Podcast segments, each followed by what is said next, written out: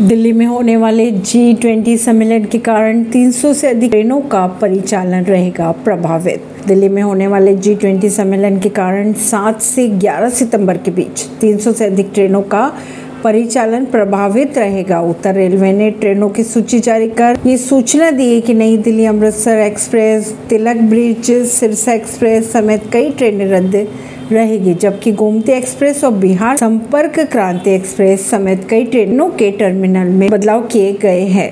नई दिल्ली से।